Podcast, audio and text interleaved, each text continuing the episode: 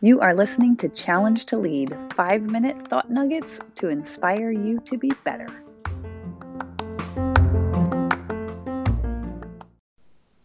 Hello, my friends. I hope you are ready for another exciting edition of Challenge to Lead with Becca Shea, your favorite host. It is Thursday night. I just finished coaching U10 girls soccer, and I'm the assistant coach and the head coach, Coach Casey. Woo! Shout out. Um, we were running a drill and I was watching the girls and we had them pair up and there was uh, one defender and one one offense, one defense, right? And they would come out from the goal and the offense would come in and they would have to try and get past them and score on the goal. And as we're watching this drill, we ran it for maybe like 10 or 15 minutes. Um, there were a couple times where I was like, man, they're like not even trying like, come on, guys, you can do this. And there's only two people out there on the field. They have to know that we're watching them. Everyone's watching them. You would think that's enough motivation, right? To, you've got this chance to go and take it.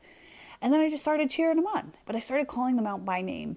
And the craziest thing would happen. I mean, I saw it. As soon as I said their name, and something like, you got this, get this, kick that ball out of the way, whatever thing came after that, as soon as I said their name and they heard that, they would instantly turn on the heat like, what was that about? Their their legs would start going just super fast. Like, just they go from like a you know slow Smurf mode to just Roadrunner speed, right?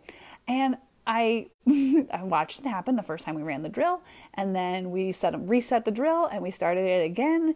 And I was like, I'm gonna test this theory, right? So I'd be like, you and you go, and they would go and they get out there and they kind of be like, you know, trying, and then I would say their name followed by like whatever, just a small little instruction or even just get after it. And they would just like speed after it. It was like something got turned on, like, oh, me? You want me to do something now? And uh, and it was great. It was so cool to see.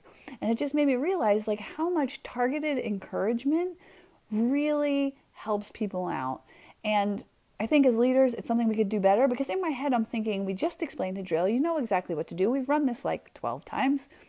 But meanwhile, someone's picking daisies, someone else is laying down, someone is sliding across the grass, right? So, you know, even though we've explained it and told them multiple times, um, how many times have you run into this issue in your life, right? And usually we just get mad in our head, like, why aren't they listening to me? They know what they should be doing. But my challenge to you today is the next time you come across that situation, try targeted encouragement and just see if that doesn't help them pick up the pace a little bit. Uh, the other thing that I noticed in herding these little cats, this is your like second tip freebie for the day, is I would be like, hey, here's what we're doing, blah, blah, blah. And they'd be like looking off into the field and picking daisies and doing whatever. And I would get down really low and I would start whispering. And I would say, hey guys, do you know what we're doing? And instantly they would all stop what they were doing and pay attention to me and engage. So I don't know what that's called, but just like not talking at people, but getting really quiet and forcing them to engage with you that works well too. That's your challenge to lead for the day. Targeted encouragement can really improve people's output and how they respond to things. And then, uh, if yelling's not working, maybe try a whisper. Have a great night. Bye.